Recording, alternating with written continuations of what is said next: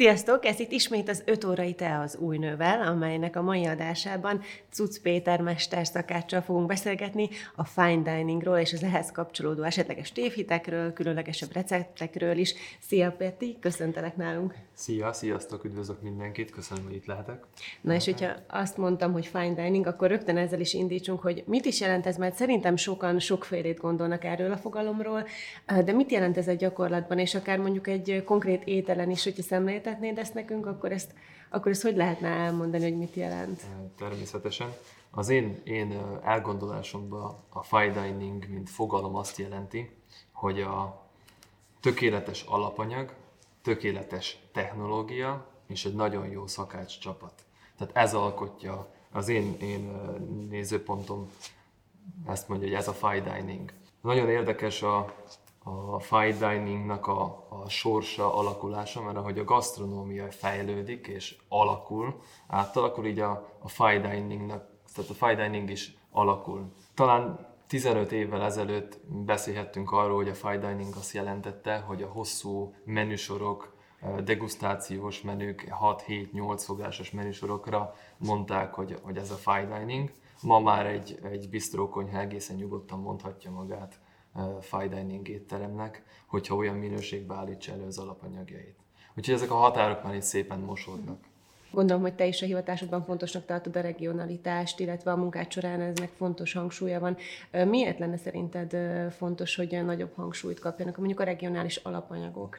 Hát azt gondolom, hogy mivel itt nevelkedünk, itt születtünk, és ide is kötődik a múltunk, ezért nagyon fontos az, hogy a regionalitás legyen mindig a szempont, ami alapján a jövőt tervezzük. Mi ugye elkezdtük ezt a regionális vonalat egy 10-15 évvel ezelőtt, és ugye nagyon nehézkes, ennek az, nehézkes volt ennek az indulása, mivel hogy a, nem voltak olyan alapanyagjaink, amiket mögé tudtunk volna tenni ennek a, ennek a regionalitásnak. Tehát a, értem ez alatt azt, hogy a, a igazán minőségi alapanyagjaink csak, csak nagyon kis mennyiségben elérhetőek voltak, nagyon ritkán, de hál' Isten azt lehet mondani, hogy mostanra már, már azért szépen, szépen vannak olyan termelők, akik nagy figyelmet, nagy, nagy hangsúlyt fektetnek a minőségre, úgyhogy ez szépen alakul ki, még egy pár év biztosan kell, de én látom, a, látom az utat magunk mhm. előtt, úgyhogy mindenképpen fontos ez, hogy ezzel dolgozzunk. Emellett, hogy regionális, emellett nagyon fontos számomra a szezonalitás. Ugye mindig ez a tavasz a legjobb időszak arra, hogy a, a szakácsok egy kicsit megkönnyebbüljenek, vagy a séfek, mert ilyenkor azért kicsit könnyebb dolgozni.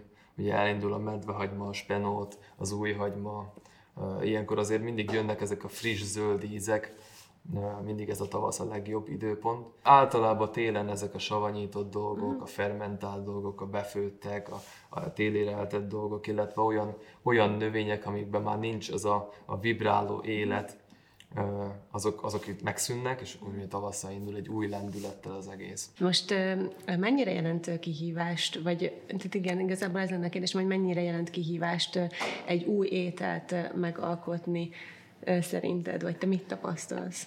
Hát én azt gondolom, hogy a, a mai média felületeknek köszönhetően annyi minden annyi mindent látunk, tapasztalunk, és én azt gondolom, hogy nagyon nehéz a mai világban valami újat kitalálni. Tehát ez red, én, én azt gondolom, hogy szinte már lassan lehetetlen lesz, mert, mert mindenki, tehát ilyen divatossá vált egy picit a gasztronómia, mindenki próbálkozik, annyi minden van a világban. Én azt gondolom, hogy kétfajta fő tényező létezik, a, amikor egy új ételt megalkotunk.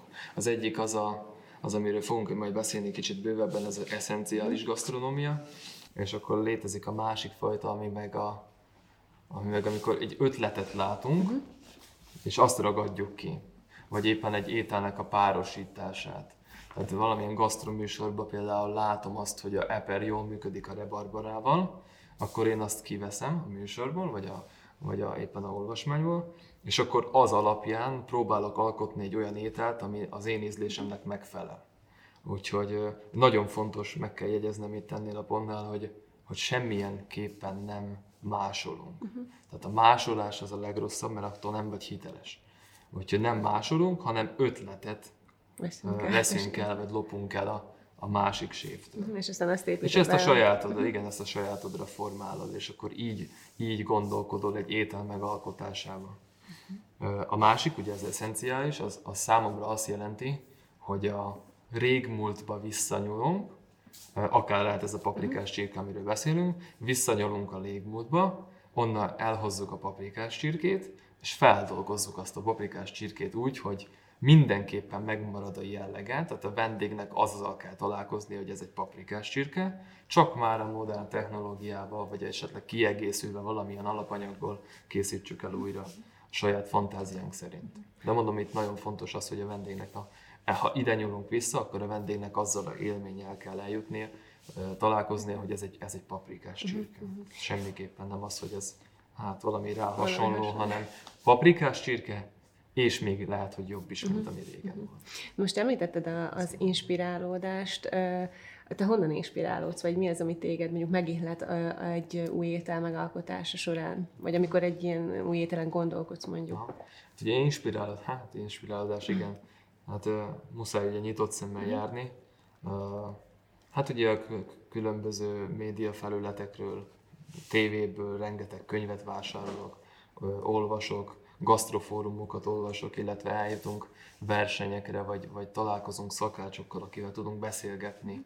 Így, így ezen igazából minden oldalról lehet mhm. egy picit inspirálódni. De elég, sokszor elég az, ha az ember természetet jár, és akkor a természetben lát valami olyan újdonságot, ami, ami felkelti a figyelmét, és akkor utána olvasol, és így, így inspirálódunk. Mondjuk akár különböző képzések is tudnak inspirálólag hatni? Persze, persze, természetesen.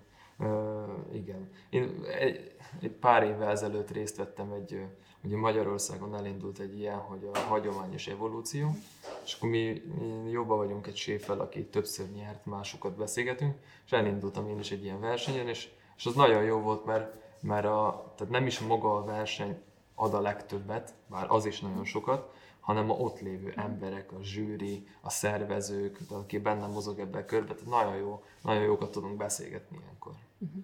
És akkor ilyenkor jönnek ötletek. Uh-huh. Kicsit beszéljünk akkor arról, hogy egy menüsor megalkotásánál milyen szempontokat kellene figyelembe venni, vagy mi az, amit mondjuk te figyelembe veszel? Menüsorok, ez, ez jó, menüsorok megalkotásánál elég sok mindent figyelembe kell venni. Mi nagyon szeretjük szakácsok a degustációs menüsorokat, amikor több fogás kóstol egy vendég, és akkor ilyenkor a fő szabály az, hogy, hogy öt alapíz létezik, ugye a sós, édes, a keserű, a savanyú és az umami.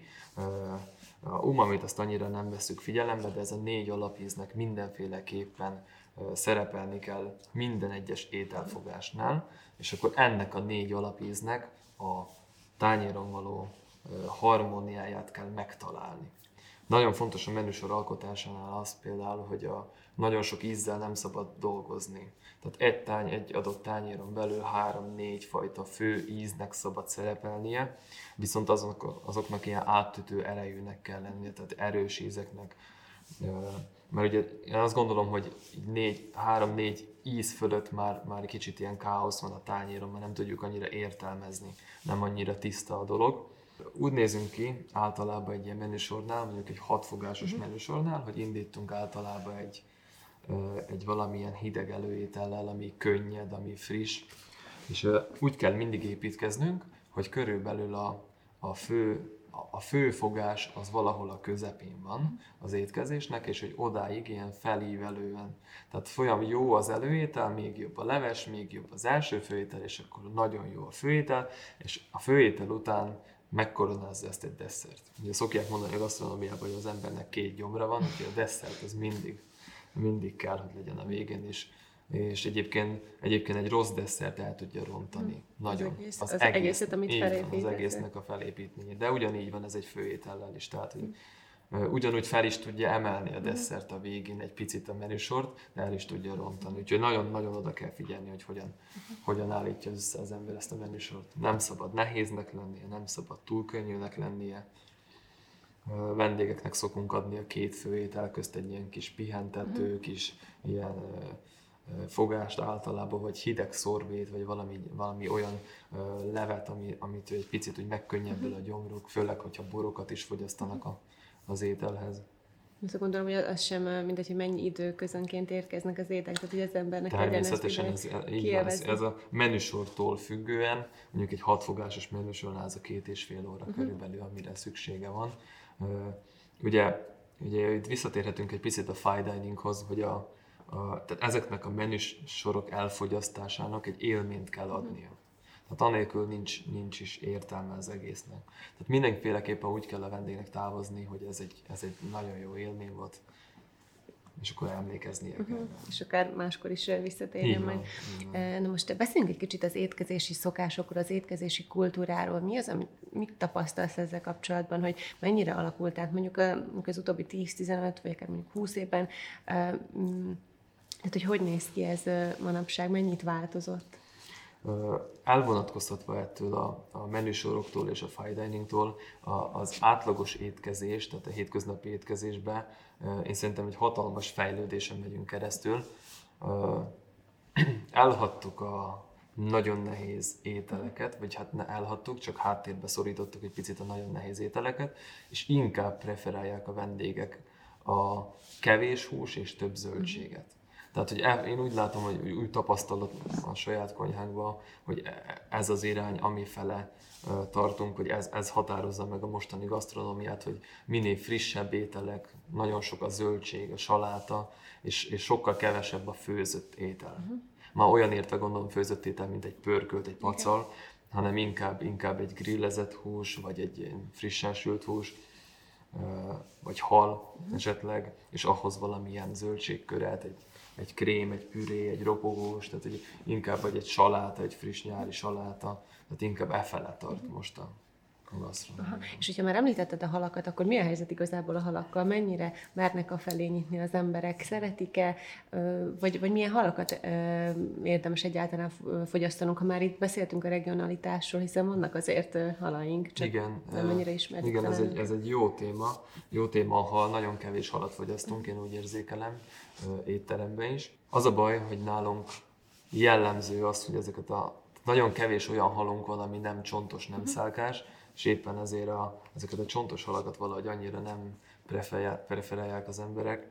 Uh, holott egyébként ez egy hatalmas érték, tehát hogy a, tehát rengeteg vízünk van a környéken, rengeteg vadvízi halunk van, amit, amit nagyon jó minőségben el tudunk készíteni, akár a keszeg, a kárász, a ponty, a busa, amúr, tehát rengeteg, rengeteg folyami halunk van, ami nagyon jó minőségű, és mégis valamilyen oknál fogva a lazachoz nyúlnak az emberek a polcon, vagy a tőkehalhoz, amit, amit én nem preferálok már azért sem, mert, mert sok esetben nem is tudjuk olyan minőségben beszerezni, mint a saját halainkat. Én úgy látom, hogy egy picit háttérben vannak sajnos a halaink. Úgy megvan az a, az a pár darab hal, a fogas, a harcsa, amit úgy az emberek úgy szeretnek, kedvelnek, de mégis, mégis valahogy mindig itt a lazacnál jutunk. jutunk. Na és hogyha már itt az egész műsorban gondolatban mondjuk úgy főztünk, akkor kicsit még kanyarodjunk át a tálalásnak a fontosságára, hiszen azért a fine, fine diningnak ez is a, az egyik fontos eleme lenne, ugye? Hát igen, ugye a legel, legelőső, legelső impulzus, amivel találkozik az ember, az mindig a látvány. Uh-huh. Hát ugye hatalmas hangsúlyt kell fektetni a látványra, úgyis szemünkkel leszünk először. Tehát még mielőtt megkóstolnánk a ételt, ugye látjuk, hogy mit hoz ki, és már arról megalkotunk egy véleményt, hogy körülbelül ez mi lehet. Emellett egyébként a látvány sokszor tudja tükrözni a haladó szelleműséget. Úgyhogy mindenféleképpen nagyon fontos a tálalás.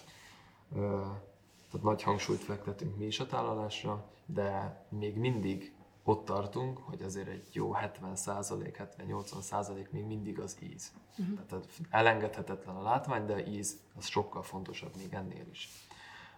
Viszont itt meg kell említenem azt, hogy a felszolgálóknak a munkája mennyire fontos egy étterembe, mivel hogy a, a tehát modern technológiákkal elkészített ételekről valamilyen érdekességet muszáj, hogy mondjon a felszolgáló a vendégnek, hogy fel tudja kelteni érdeklődését. És itt most nem muszáj akkor, amikor az ételt viszi ki, hanem mondjuk egy étlap olvasásokor, hogyha egy felszolgáló tud mesélni egy ételről, tudja a technológiát, amivel készült, tud valami kicsi érdekességet hozzáfűzni, akkor a vendég sokkal jobban el tudja képzelni, vagy sokkal jobban gusztust tud kapni egy ételre. Úgyhogy ez, ez nagyon fontos a felszolgáló munkája, hogy, hogy folyamatos kapcsolatban legyen a konyhával. Tehát kiegészíti, kiegészíti igazából a, a, a mestersztakács, a séf munkáját is. A, a, tehát kellene egyébként, hogy köztük is a kommunikáció az az jó legyen, vagy meg Aha, legyen? Természetesen mi tartunk tréningeket uh-huh. is folyamatosan, tehát a, a, mindig van egy étlap bemutatónk, és azon felül minden nap, minden két nap vannak ilyen tréningek, amikor egy adott ételről elmondjuk, hogy hogyan készül, milyen technológiával, honnan szerezzük be a dolgokat hozzá, és akkor ha olyan vendégre talál a, a felszolgáló, akit ez érdekel, akkor nagyon szépen tud róla beszélni. Uh-huh fel tudja kelteni érteklődését. Még arra lennék kíváncsi, hogy te mit könyvelsz el sikerként a saját munkádban, ha mondjuk valakinek egy, egy ilyen 6-8 fogásos menüsort feltállalsz, és mi az a, az érzés, amit, amit aztán visszakapsz, és amit, amit te sikerként könyvelsz el? Azt gondolom, hogy a legnagyobb öröm nekünk, szakácsoknak, séfeknek az, hogyha minden egyes étkezés után a vendég boldogan megy el, és vissza akar jönni hozzá. Uh-huh. Úgyhogy általában erről nem beszéltem még, de általában minden ételbe, vagy minden menüsorba el szokunk rejteni egy pár olyan ö, csavart, amire a vendég nem jön rá. Ö, tehát vannak olyan ételek, ahova beteszünk egy plusz alapanyagot, ami ami nem allergén vagy ilyesmi, csak el van rejtve az ételbe, az annyira nincs kommunikálva se, viszont felkelti a vendégnek az érdeklődését, hogy érzett benne valamit, amire nem tud rájönni, és hogy mi lehetett az, elkezd gondolkodni, Ja, és akkor ez jó, mert akkor az élményt ad. Ha a vendég gondolkodik rajta, akkor azt biztosan nem felejti el. Úgyhogy mindig becsempészünk egy ilyen apróságot a ételek közé, de, de mindenképp az a legjobb, hogyha minden vendég úgy távozik, hogy ide vissza akar jönni. Tehát ez a legnagyobb elismerés. Hát akkor minél több ilyen vendéget kívánok neked, és a nézőinknek pedig köszönjük, hogy velünk tartottak, és a konyhában pedig majd még találkozunk.